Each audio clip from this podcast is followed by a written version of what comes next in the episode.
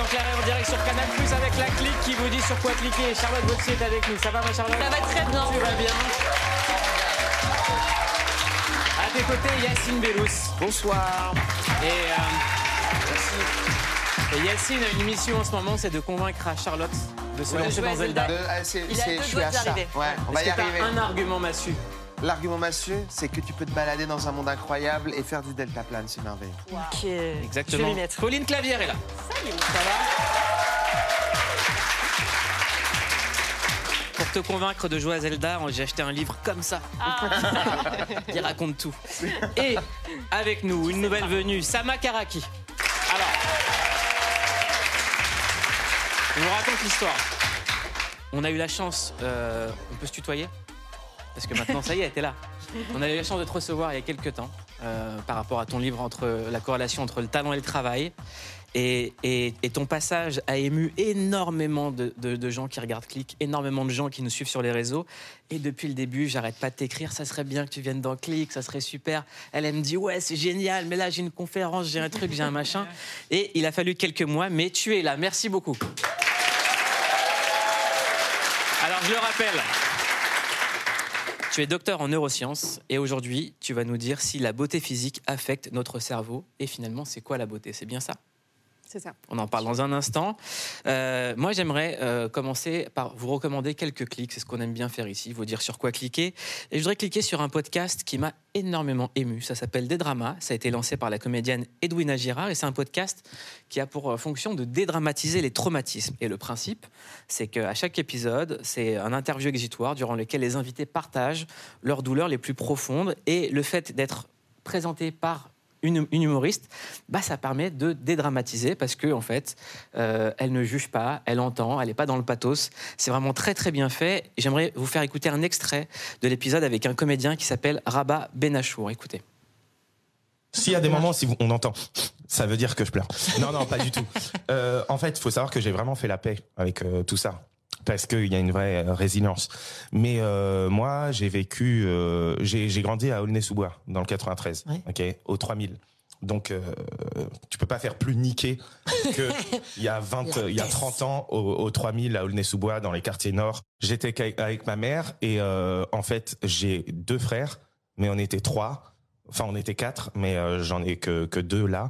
Parce que justement, euh, mon petit frère Ali est mort à la naissance. Voilà, c'est comme ça, ça paraît très très violent, mais quand on écoute ce podcast en entier, en fait, on ressort avec quelque chose de très très très optimiste. Et le fait de dire la vérité comme ça, c'est extrêmement puissant. Euh, voilà, je vous recommande vraiment d'écouter. Ça s'appelle Des dramas.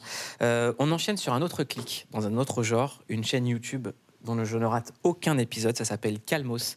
Euh, c'est créé par David Honora et Hugo Alexandre. C'est deux passionnés de cinéma qui décortiquent les ficelles du métier et les films pour notre plus grand plaisir. Et dans leur dernière vidéo, ils ont abordé le sujet dont tout le monde parle en ce moment, l'intelligence artificielle, sauf qu'ils en parlent à travers un film qu'on adore qui est AI de Steven Spielberg. Et ce qu'ils font dans cette vidéo, c'est hyper troublant parce qu'ils ont demandé à l'intelligence artificielle ChatGPT d'analyser l'intelligence artificielle du film de Steven Spielberg. On regarde un extrait. On va tenter d'analyser AI de Steven Spielberg en compagnie d'un célèbre prototype d'agent conversationnel. ChatGPT, version OpenAI. Quelle serait la meilleure manière d'introduire une vidéo sur AI de Steven Spielberg? Voici une suggestion courte et efficace pour l'introduction. Le 21e film de Steven Spielberg explore les défis, les opportunités et les conséquences éthiques des IA dans notre société moderne. Préparez-vous pour un voyage époustouflant au cœur de l'intelligence artificielle. Adore. Ah, voilà, c'est euh, un- une intelligence artificielle qui juge un film qui parle d'une intelligence artificielle. Et je vous recommande de cliquer sur la chaîne Calmos. Toi, Charlotte, tu veux nous parler d'une autre actualité? Hier, la société Meta, maison mère de Facebook, a été condamnée à une amende record de 1,2 milliard d'euros. Ouais, c'est une décision absolument historique. C'est la première fois qu'une société de la big tech est sanctionnée aussi lourdement pour transfert illégal de données personnelles. En fait, depuis des années, Meta exploite des données euh, euh, des utilisateurs européens sans tenir compte des règles européennes. Et ça, ça passe plus du tout. Euh, en plus de l'amende à 1,2 milliard, l'Europe a donné seulement 5 mois à Meta pour, je cite, suspendre tout futur transfert de données personnelles aux États-Unis. Cette décision, elle peut bousculer le modèle économique de Meta parce qu'on sait qu'il est majoritairement basé sur le stockage de nos données pour faire de la publicité ciblée et donc faire de l'argent. J'ai demandé à Jean Catan, le secrétaire général du Conseil national du numérique, si cette amende peut avoir un impact sur les utilisateurs européens. Eh ben on l'écoute, et voilà. Dans un premier scénario, on peut imaginer que bah, les États-Unis protègent les données des Européens comme on le souhaite. Un deuxième scénario, c'est le groupe Meta qui décide de partir d'Europe ou de créer d'autres services en Europe qui ne sont pas les mêmes que ceux exploités aux États-Unis. Comme TikTok est une version d'un autre réseau social qui existe en Chine. Un autre scénario, c'est un scénario dans lequel, eh bien, finalement, les données des Européens et d'autres données encore sont traitées en Europe et donc sont soumis aux principes du droit européen sur le territoire européen. Un quatrième scénario que j'aime particulièrement, c'est un scénario dans lequel en fait les réseaux sociaux changent et se décentralisent. C'est-à-dire que ce seraient les utilisateurs et les communautés d'utilisateurs qui pourraient décider en fait des principes de fonctionnement d'instances qu'ils géreraient eux-mêmes. Compris ou Moi, j'ai pas- J'ai rien compris. Ouais, Ah mince vous, On a avez... Je suis lâché. désolé. vous avez compris ou Bah, ce Mais il qu'on- a des ce lunettes, qu'on- ça devait être intelligent, Ouais. ça devait être Franchement, bien, ça devait être super. ce Il qu'on a doit bien parlé, comprendre, c'était ce top. qu'on doit comprendre, c'est que Mark Zuckerberg, il n'aime pas du tout cette décision et que c'est possible que Facebook et Instagram euh, soient fermés en, en Europe, en fait. Donc peut-être qu'on va se retrouver seulement avec TikTok. Mais comme c'est on dit. impossible. Ils ont Pour trop toujours. d'argent. Ils ont trop d'argent. C'est impossible. Euh, Pauline, toi, tu veux nous parler d'une nouvelle tendance sur TikTok? Ouais, qui m'a assez étonnée. Donc, c'est une nouvelle tendance qui, en fait, euh, en dire long sur le harcèlement euh, dans les transports en commun. Et sur TikTok, c'est le hashtag Subway Shirt. Peut-être que vous en avez entendu parler. Euh, on va regarder. Il a comptabilisé 4,8 millions de vues. Et après, je vous explique. J'aimerais rappeler aux filles de ne pas oublier leur Subway shirt. Il fait 30 degrés à New York et j'ai quand même besoin d'une chemise qui ne va pas vraiment avec ma tenue, mais qui va me protéger des mecs chelous du métro.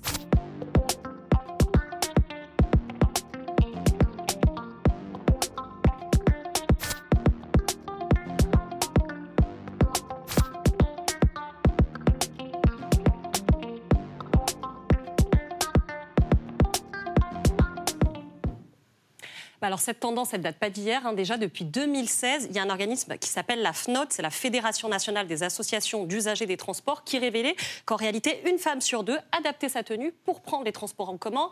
87% des femmes, c'est-à-dire une sur trois, ont déjà été embêtées ou harcelées, plus exactement, dans les transports en commun. Et certaines disent même à 54% de ne carrément pas prendre les transports en commun la nuit tombée parce que ça les inquiète justement d'être euh, embêtés ou harcelés. Euh, en tout cas, ce qu'il faut savoir, c'est qu'aujourd'hui, il y a des choses qui sont mises en place quand on, est, euh, quand on assiste en tout cas à des cas de harcèlement ou d'agression, parce que ça peut aller jusque-là. Il y a des sanctions pénales, évidemment, il y a des amendes. La première chose à faire, et notamment c'est ce qu'a mis en place la SNCF et la RATP, c'est d'appeler un numéro qui est le 3117, qui permet euh, justement de venir en aide, de déclarer, mais aussi des textos, 31 177. Et sinon, ce que vous pouvez faire, évidemment, c'est d'appeler la police, c'est le 17, si vous assistez à ce genre de scène. En tout cas, c'est très important parce que c'est un cas récurrent et qui arrive à énormément de J'aimerais qu'on tourne la caméra dans le public. Est-ce qu'il y a des filles euh, dans le public qui ont déjà euh, connu ça dans le métro, qui ont Qui déjà dû euh, adapter leur tenue, qui ont déjà été har- harcelées pour leur tenue ou qui ont sont pris des remarques Levez la main par... Non? Ouais, quand même. hein, ça Bah, pratiquement toutes, en fait. On ouais. est très peu à ne pas avoir pris des transports en commun sans avoir été jamais harcelé. Enfin, vous, dire, ça vous est arrivé Charlotte? Ah Ouais, Tamar complètement.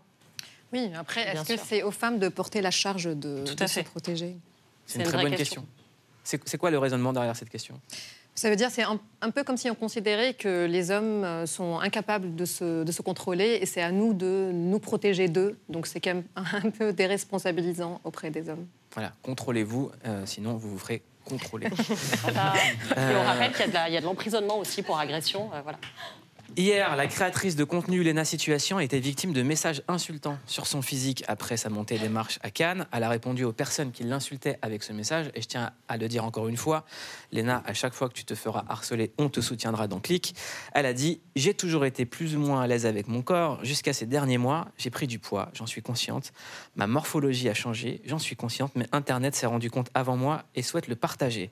Depuis deux ans, deux ans j'ai fait le choix de ne plus utiliser de filtre avant de montrer une image honnête et non modifiée. Quelque chose de vrai. Depuis jeune, on nous projette dans un corps idéal, un style idéal. Euh, dès que je ne rentre plus dans une taille 36, je reçois des, entre guillemets, tu manges bien à la cantine ou des félicitations pour le bébé. Voilà, je trouve ça complètement dégueulasse. Euh, et j'envoie notre soutien à Léna Situation et j'aimerais qu'on l'applaudisse pour lui donner la main.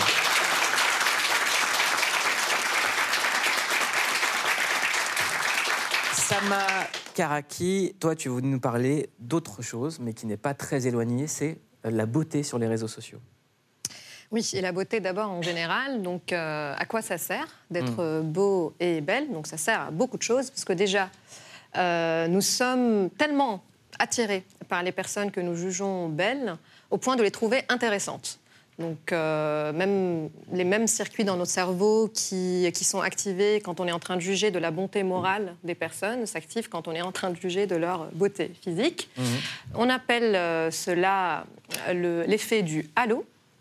Euh, qui est en fait un stéréotype qui est lié à l'attirance physique, qui fait que la première impression que nous avons sur les personnes, donc qui est due à l'apparence physique, en fait, elle va se déverser sur d'autres traits, dont l'intelligence et la gentillesse. Et cet effet a des effets, euh, des conséquences en fait réelles. Donc, par exemple, dans le milieu de la justice, les personnes considérées belles euh, sont moins susceptibles d'être jugées pour un crime. Euh, dans le milieu politique, plus on est beau, plus on a des chances d'être élu et même pardonné pour des scandales. Euh, dans le milieu du recrutement, les personnes de grande taille, par exemple, ont plus de chances d'être recrutées. Les personnes belles ont plus de chances d'être recrutées et avoir de meilleurs salaires. Et finalement, peut-être le côté les plus pernicieux, c'est que même dans le milieu éducatif, euh, hommes et femmes confondus, euh, quand, ils et elles sont considérés beaux et belles, en fait, ils, ils obtiennent des notes supérieures. Sauf pour les femmes, quand elles sont trop belles, en fait, cet effet s'inverse. C'est-à-dire qu'il voilà, faut être belle, mais pas trop. Ah oui, d'accord. Et ce traitement discriminatoire porte un nom, qu'on appelle le lookisme, mhm.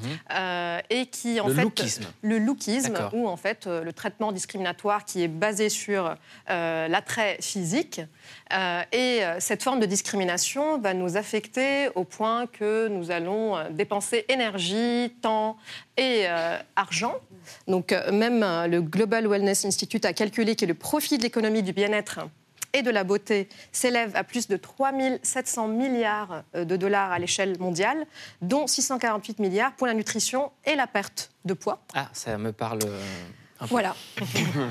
Après, euh, si, on remarque, si on remarque aussi, c'est que bon, c'est important de noter qu'il y a des intersections. Ça veut dire que cette forme de discrimination va être exacerbée chez les personnes qui sont déjà discriminées. Par exemple, on voit que l'ENA, elle, ne sera, elle sera plus jugé qu'un homme pour, euh, pour euh, la même condition.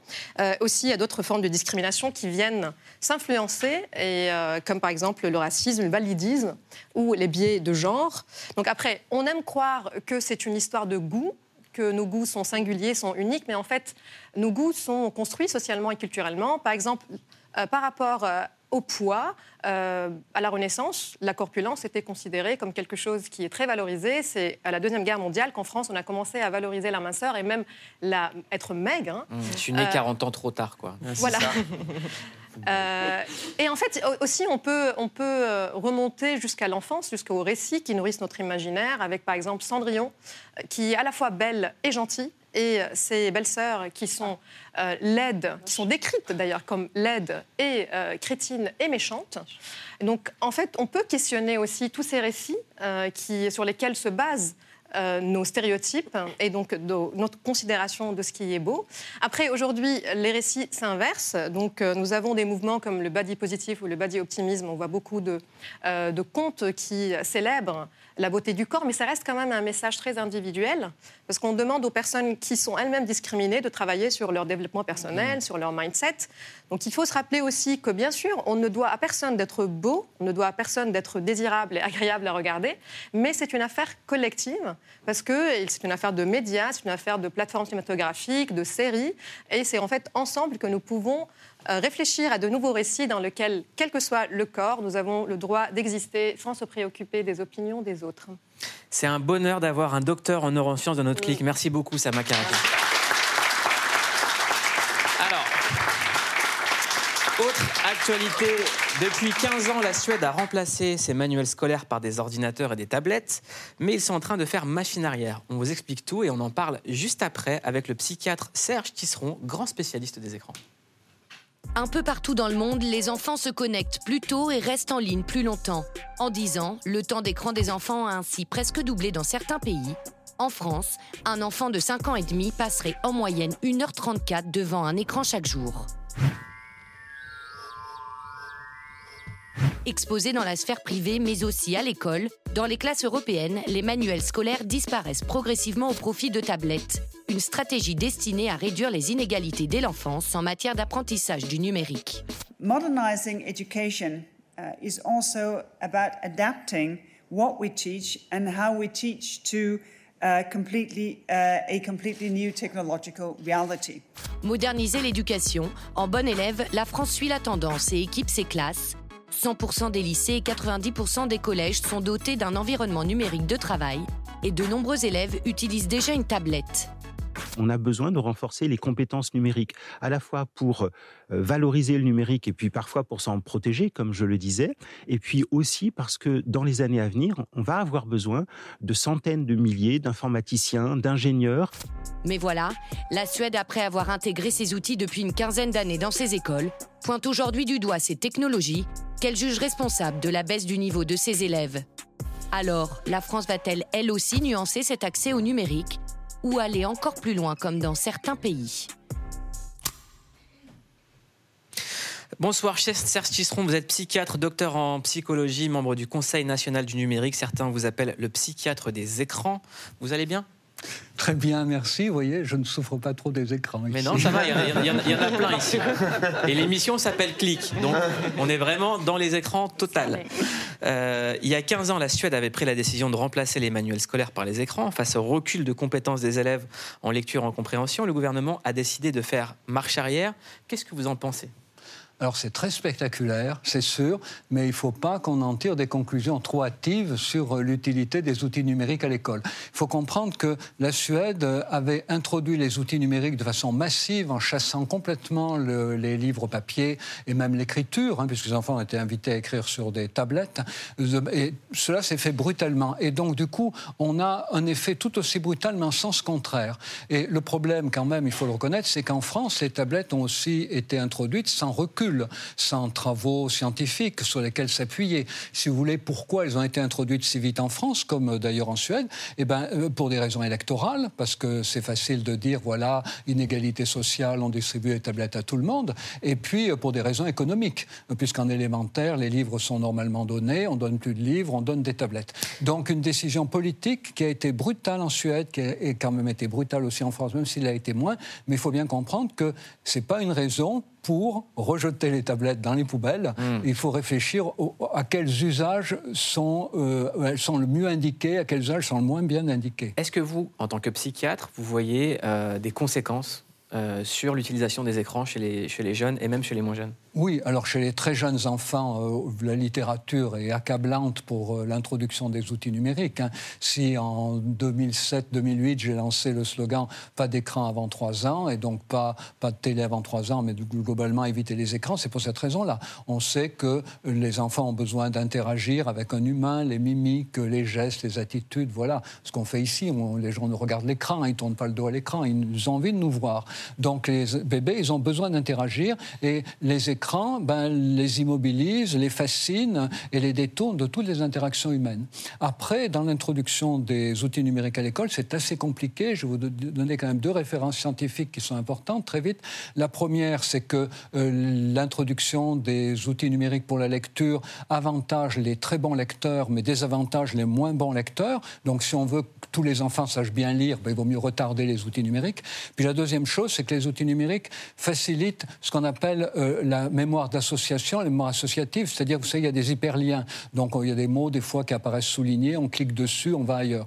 Et ça, euh, c'est très bien pour euh, développer la mémoire interactive, mais en revanche, les tablettes ne favorisent pas la mémoire narrative. Mmh. Or, la mémoire narrative, c'est ce dont les enfants ont besoin. On parle toujours dans les classifications PISA de chute de grammaire, de difficultés en orthographe, de difficultés en oralité, mais le problème, encore pire, c'est la compétence narrative. Les enfants ne savent pas raconter.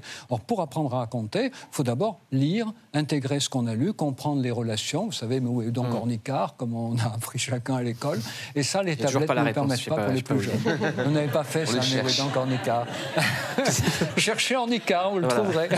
non, ce qui est intéressant, c'est que cette émission, elle s'appelle Click et elle décortique toutes les choses sur lesquelles on peut cliquer. Les films, les séries, Oui. euh, les documentaires. Et quand on a accès à un- une infinité de contenus, Hmm. quand on est même un enfant, d'histoires, de films, de séries, on n'a pas le sens de la narration, c'est ça que vous dites? Est-ce que ça... Exactement. Parce que euh, on, sait- on- on Il y a connaît. quelqu'un qui n'est pas d'accord à côté de nous. On, on sait que ce qu'on assimile bien, c'est ce qu'on reformule. C'est pour ça que, euh, dans le cadre de 3692, l'association que j'ai fondée, on invite beaucoup les parents à inviter les enfants à parler de ce qu'ils ont vu sur les écrans. Pas pour savoir si ce qu'ils ont vu, c'est légitime ou pas, c'est moral ou pas, mais simplement pour amener les enfants à construire des phrases. Si vous voulez, on n'apprend pas à parler en lisant, on apprend à parler en parlant de ce qu'on a lu. On n'apprend pas à parler en regardant un film, on apprend à parler en euh, racontant ce qu'on a vu au cinéma. Et d'ailleurs, vous savez, ça nous fait vachement plaisir de raconter ce qu'on a vu au cinéma. Alors, qu'est-ce que vous avez vu au cinéma? récemment Ah, qu'est-ce que j'ai vu récemment? Alors, qu'est-ce que j'ai vu récemment? Ça va me poser une colle. Ah. Les gardiens de la galaxie. Ça. Gardien de la galaxie, très dur pour le cœur. Très, La très bien, loutre. fait mal au cœur, mais les deux. Sama, vous n'êtes pas d'accord Euh, non, je suis, d'accord, mais je pense que des fois, il y a des facteurs confondants parce que quand on, quand on regarde l'effet des écrans chez les enfants, il faut se dire de quels enfants il s'agit, de quelle Oui. famille il s'agit. Parce que vous pouvez aussi se demander quel type euh, et quelle pression sociétale vivent les familles qui laissent euh, leurs enfants devant les écrans. Et donc aussi, ce qu'on observe en fait chez l'humain en général, on peut passer à côté de beaucoup de facteurs. Donc euh, je, je veux bien dire qu'il y a tel effet, mais d'abord bien situer de, quel enfant il s'agit et à, quoi se substitue l'écran aussi. Bravo, merci de le dire. Alors on quitte le domaine scolaire et le domaine de la Suède, hein, mais effectivement on s'aperçoit aujourd'hui que le, le problème principal des écrans sont les inégalités sociales. C'est-à-dire que euh, l'important c'est qu'un enfant ait un interlocuteur et qu'il ait des jouets. Il y a des milieux sociaux favorisés dans lesquels les parents s'arrangent pour que l'enfant ait un interlocuteur. Si c'est pas eux, ils payent quelqu'un. Et les parents s'arrangent pour que l'enfant euh, puisse avoir des activités alternatives aux écrans. On l'inscrit en club de théâtre le lundi, en club de manga le mercredi. Mais dans les milieux, euh, dans les milieux populaires, euh, dans les milieux dé- désargentés, non seulement souvent la télévision marche toute la journée, euh, parce que souvent c'est la seule occupation de gens qui ont la boule au ventre et Bah oui. qui ont l'angoisse, voilà. Et, et l'enfant mange en des est gâteaux secs, voilà. L'enfant devant. grossit. Alors tous les programmes sont pas excellents, hein, il faut bien le dire. voilà. Donc euh, du coup, ben, l'enfant est un dommage collatéral.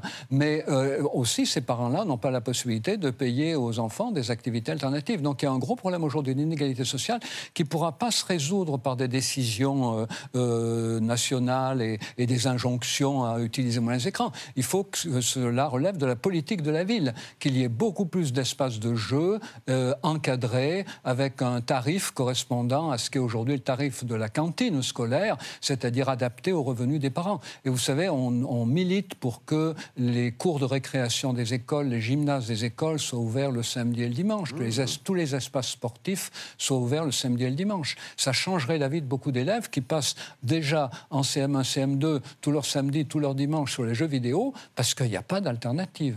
Mais les jeux vidéo, c'est super aussi. Alors ça apprend beaucoup de choses, mais pas quand on y passe tout son samedi Ouais. et son dimanche. Ceci dit, moi j'adore les jeux vidéo. Vous jouez Ah ben oui, ça j'y joue. Je. Ah, vous jouez à quoi en ce moment? Ah, j'adore- alors je joue à des vieux jeux, ça va pas vous étonner, parce qu'on a qu'une compétence, je joue Age of Empires. Ah bah ouais. Et puis, je joue à Assassin's Creed d'origine. Ouais, pas mal. Vous devriez faire le dernier Zelda, je vous le conseille. Ah ben c'est mes enfants qui le font, donc je le regarde derrière eux.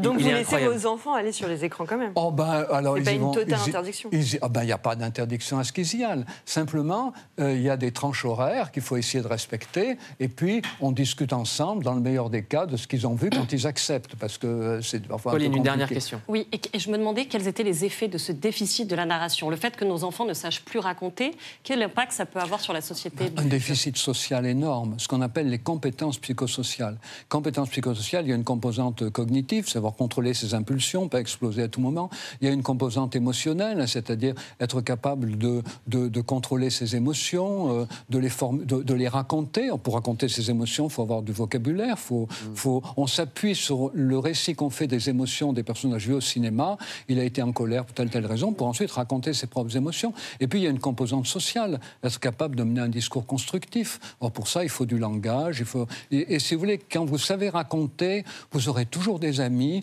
vous vous, vous, draguerez sans problème, hein, parce que savoir raconter quand même, personne me contredira, c'est vachement utile. Et puis ben vous, vous, vous séduirez un employeur, et puis vous aurez des relations. Donc la compétence narrative, elle est vraiment fondamentale, et les écrans ont beaucoup d'avantages, mais il y a quelque chose qu'ils n'aident pas, c'est la compétence narrative. Donc, il faut, savoir raconter, mais il ne faut pas se la raconter. Merci beaucoup, Serge merci. Tous les jours, on vous recommande sur quoi cliquer. Et là, je sais qu'on va te faire un kiff, Yacine, parce qu'on va parler des dinosaures. Oh. Je sais que les dinosaures, c'est ta passion. Quand on t'a rencontré, tu m'as dit les dinos, les dinos, les dinos. Que ça. J'aime les dinos. Tous mes draps de lit, c'est des dinosaures. Exactement. Il, est il, a un pyjama dinosaure, c'est la vérité. Très, bizarre On en parle juste après le recommander. Depuis toujours, les dinosaures enflamment l'imagination de chacun d'entre nous. Quelle sorte d'animaux étaient-ils? C'est l'ambition de cette série documentaire, répondre à toutes les questions que l'on se pose sur ces animaux qui ont régné sur notre Terre pendant plus de 150 millions d'années.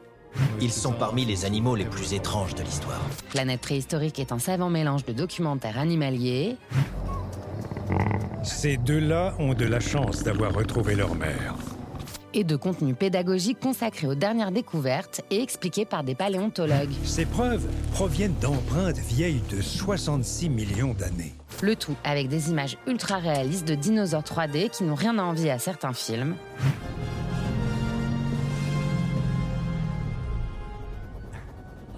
C'est beau, n'est-ce pas?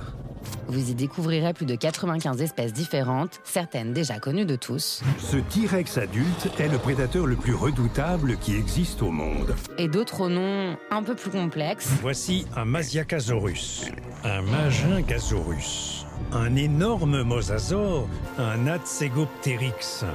Alors oubliez les idées reçues sur les paléontologues et leurs explications ennuyeuses. Il se trouve que ce petit os prouve que le truc était en fait un dinosaure et qu'il avait des ailes mais ne volait pas. Très bien, alors je vais te dire ce que j'ai entendu. Bla bla bla, bla bla bla, bla bla, bla bla.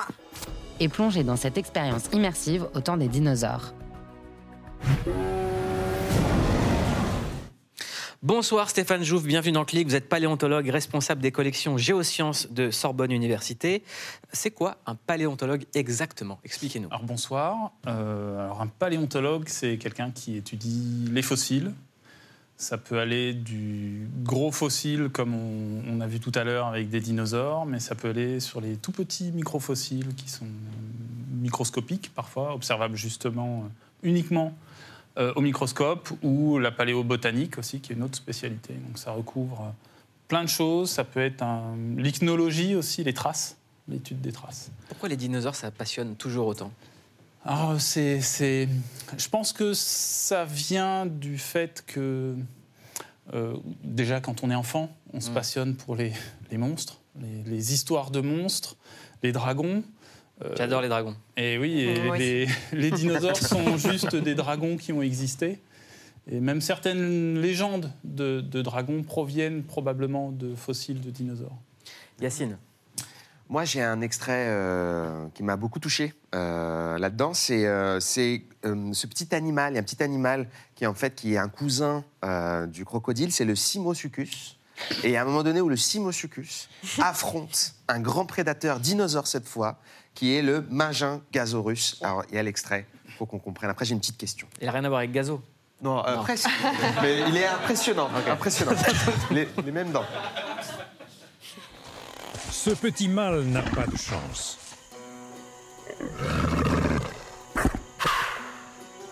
Mais il n'est pas sans ressources.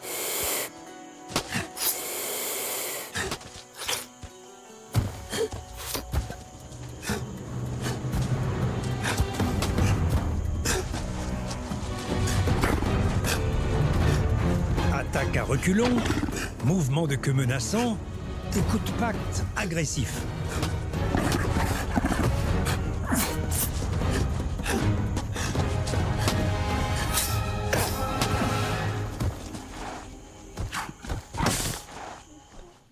Et voilà. Alors le, le Simosuchus, euh, pardon, excusez-moi, le Simosuchus, le, petit animal, on voit qu'il fait une sorte de kung-fu préhistorique euh, hyper impressionnant. La question est la suivante comment on arrive à savoir que telle espèce a pu faire tel mouvement, sait se déplacer de telle manière, alors que ces espèces ont disparu il y a des millions d'années quand même. Milliards même. Alors, Milliards. ça- 16 milliards. Non, pas du tout, millions. Non. 65. 65. Millions, ou d'années. milliards Millions, millions. Juste millions, prix, millions.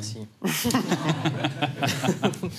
C'est, ça me fait plaisir que vous ayez choisi cet extrait parce que moi je suis spécialiste Je savais que ça vous ferait des, plaisir. des crocodiles au sens très très large du terme. Alors expliquez-nous vraiment le délire. Comment Mais expliquez-nous tout, ça nous passionne, on veut Alors, tout comprendre. C'est là on a un petit euh, Simosuchus effectivement. On est en, on est à la fin du Crétacé, 70 millions d'années à peu près. On est à Madagascar. Mhm. Et, euh, et là, moi, je doute qu'il aurait tenu euh, 10 secondes hein, face à Ah. un Magengasaurus qu'on n'aurait fait qu'une bouchée. Euh, Oui, c'est un petit crocodile Magengasaurus avec un seul œil. Oui. Il, a- il est blessé. On va dire que c'est pour ça. Il y a plein de choses. C'est c'est un peu le problème de ces, euh, de ces euh, documentaires, entre guillemets, où le public a du mal à, voir, à savoir ce qui est réel, ce qu'on peut vraiment savoir de ce qui est imaginé en termes de scénaristique pour avoir quelque chose un peu vivant? Mhm. Et, euh, et c'est très compliqué. Moi, je le sais. je sais. Les déplacements, on peut euh, savoir comment un, ani- un animal se déplaçait, comment il marchait.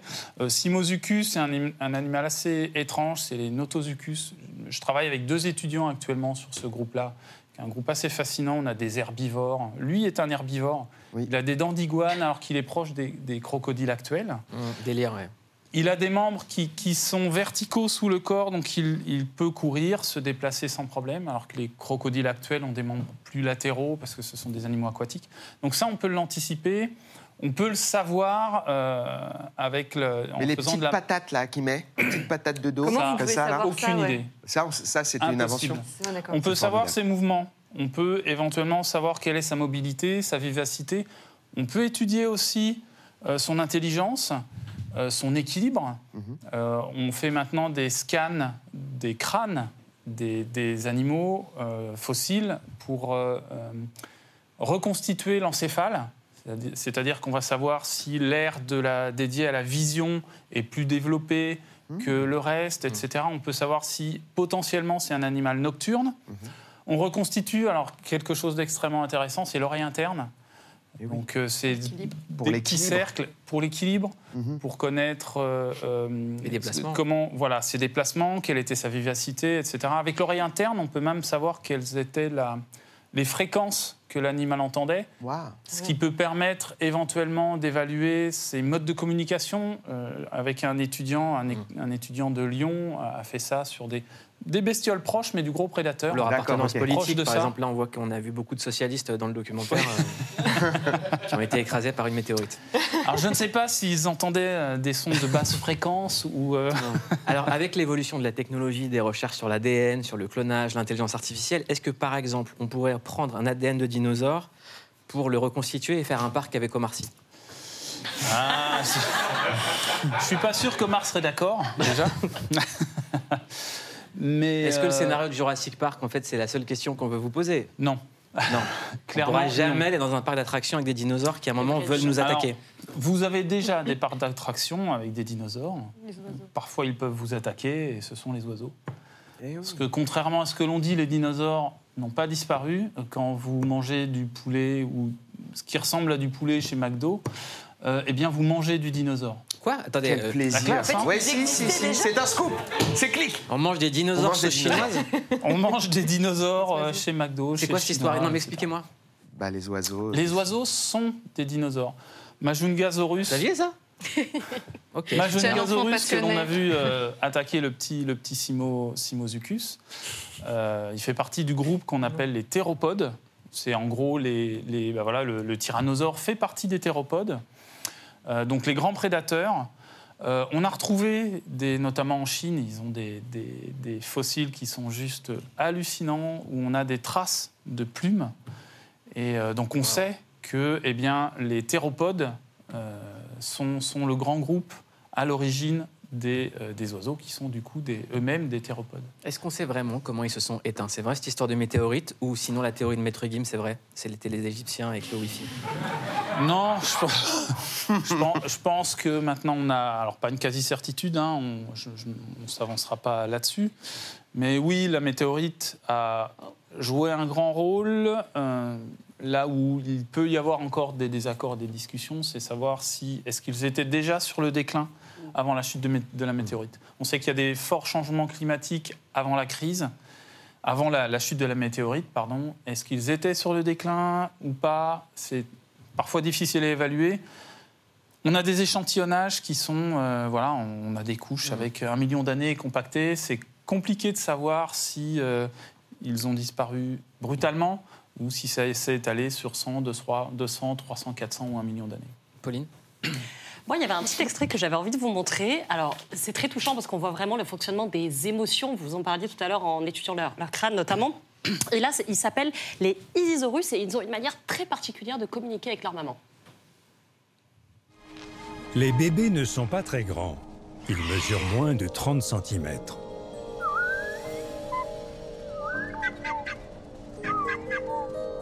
Il n'y a rien à manger, à part la bouse de leur mère. Contre toute attente, elle est très riche en nutriments et importante pour les jeunes dinosaures à différents niveaux. Elle leur apporte des bactéries bonnes pour leur système digestif et contient aussi des phéromones qui, comme les odeurs, leur permettront de retrouver plus tard le troupeau de leur mère. C'est grâce à cela qu'ils parviendront à se mettre à l'abri dans la forêt. Ça paraît fou comme mode de communication. Quoi. On découvre des choses assez folles dans ce doc. Alors, oui, sauf que là, c'est complètement extrapolé. Ah Voilà, ça fait le partie des paléontologue ne choses. clique pas sur ce documentaire. C'est pas. C'est pas complètement ça, c'est que comme la couleur des dinosaures, même si maintenant on arrive d'ailleurs à reconstituer certaines couleurs chez certains dinosaures, hein, mais on peut les faire rouges avec des étoiles vertes. Aucun paléontologue pourra dire non, c'est faux. Il pourra dire c'est hautement improbable. On n'a pas la preuve. Mais ça fait partie de- du, du scénario pour rendre ces animaux vivants et leur attribuer des comporte- comportements qui existent dans la nature actuelle. On sait euh, reconstituer certains comportements euh, que l'on peut comparer. D'ailleurs, souvent c'est ce que l'on fait. hein. On compare avec ce qui existe actuellement pour essayer de reconstituer euh, les comportements anciens. Là, ce sont des comportements qui existent souvent chez les herbivores, d'ailleurs. euh, justement pour ensemencer euh, la, la flore intestinale, le, la Alors, dernière question, il ne nous reste pas beaucoup de temps. Euh, Quelqu'un qui a des enfants, qui adore les dinosaures, est-ce que vous avez un truc à lui recommander Un ouvrage un... Vous avez 16 secondes. Euh, euh, alors, il y y a plein de choses qui existent. Je vous conseille d'aller voir la, la réserve de la Sainte-Victoire, euh, où on marche littéralement sur les œufs de dinosaures. Ou si vous voulez voir un des plus grands fémurs de dinosaures du monde, allez voir le musée d'Angoulême. Euh, qui- Et si vous voulez voir mon dinosaure préféré, ce soir, Antoine Decaune reçoit Leonardo DiCaprio à Cannes. Et ça va être incroyable. Passez une excellente soirée. Merci Pauline, Charlotte, Yacine, merci Sama, merci beaucoup. À demain. Life is good.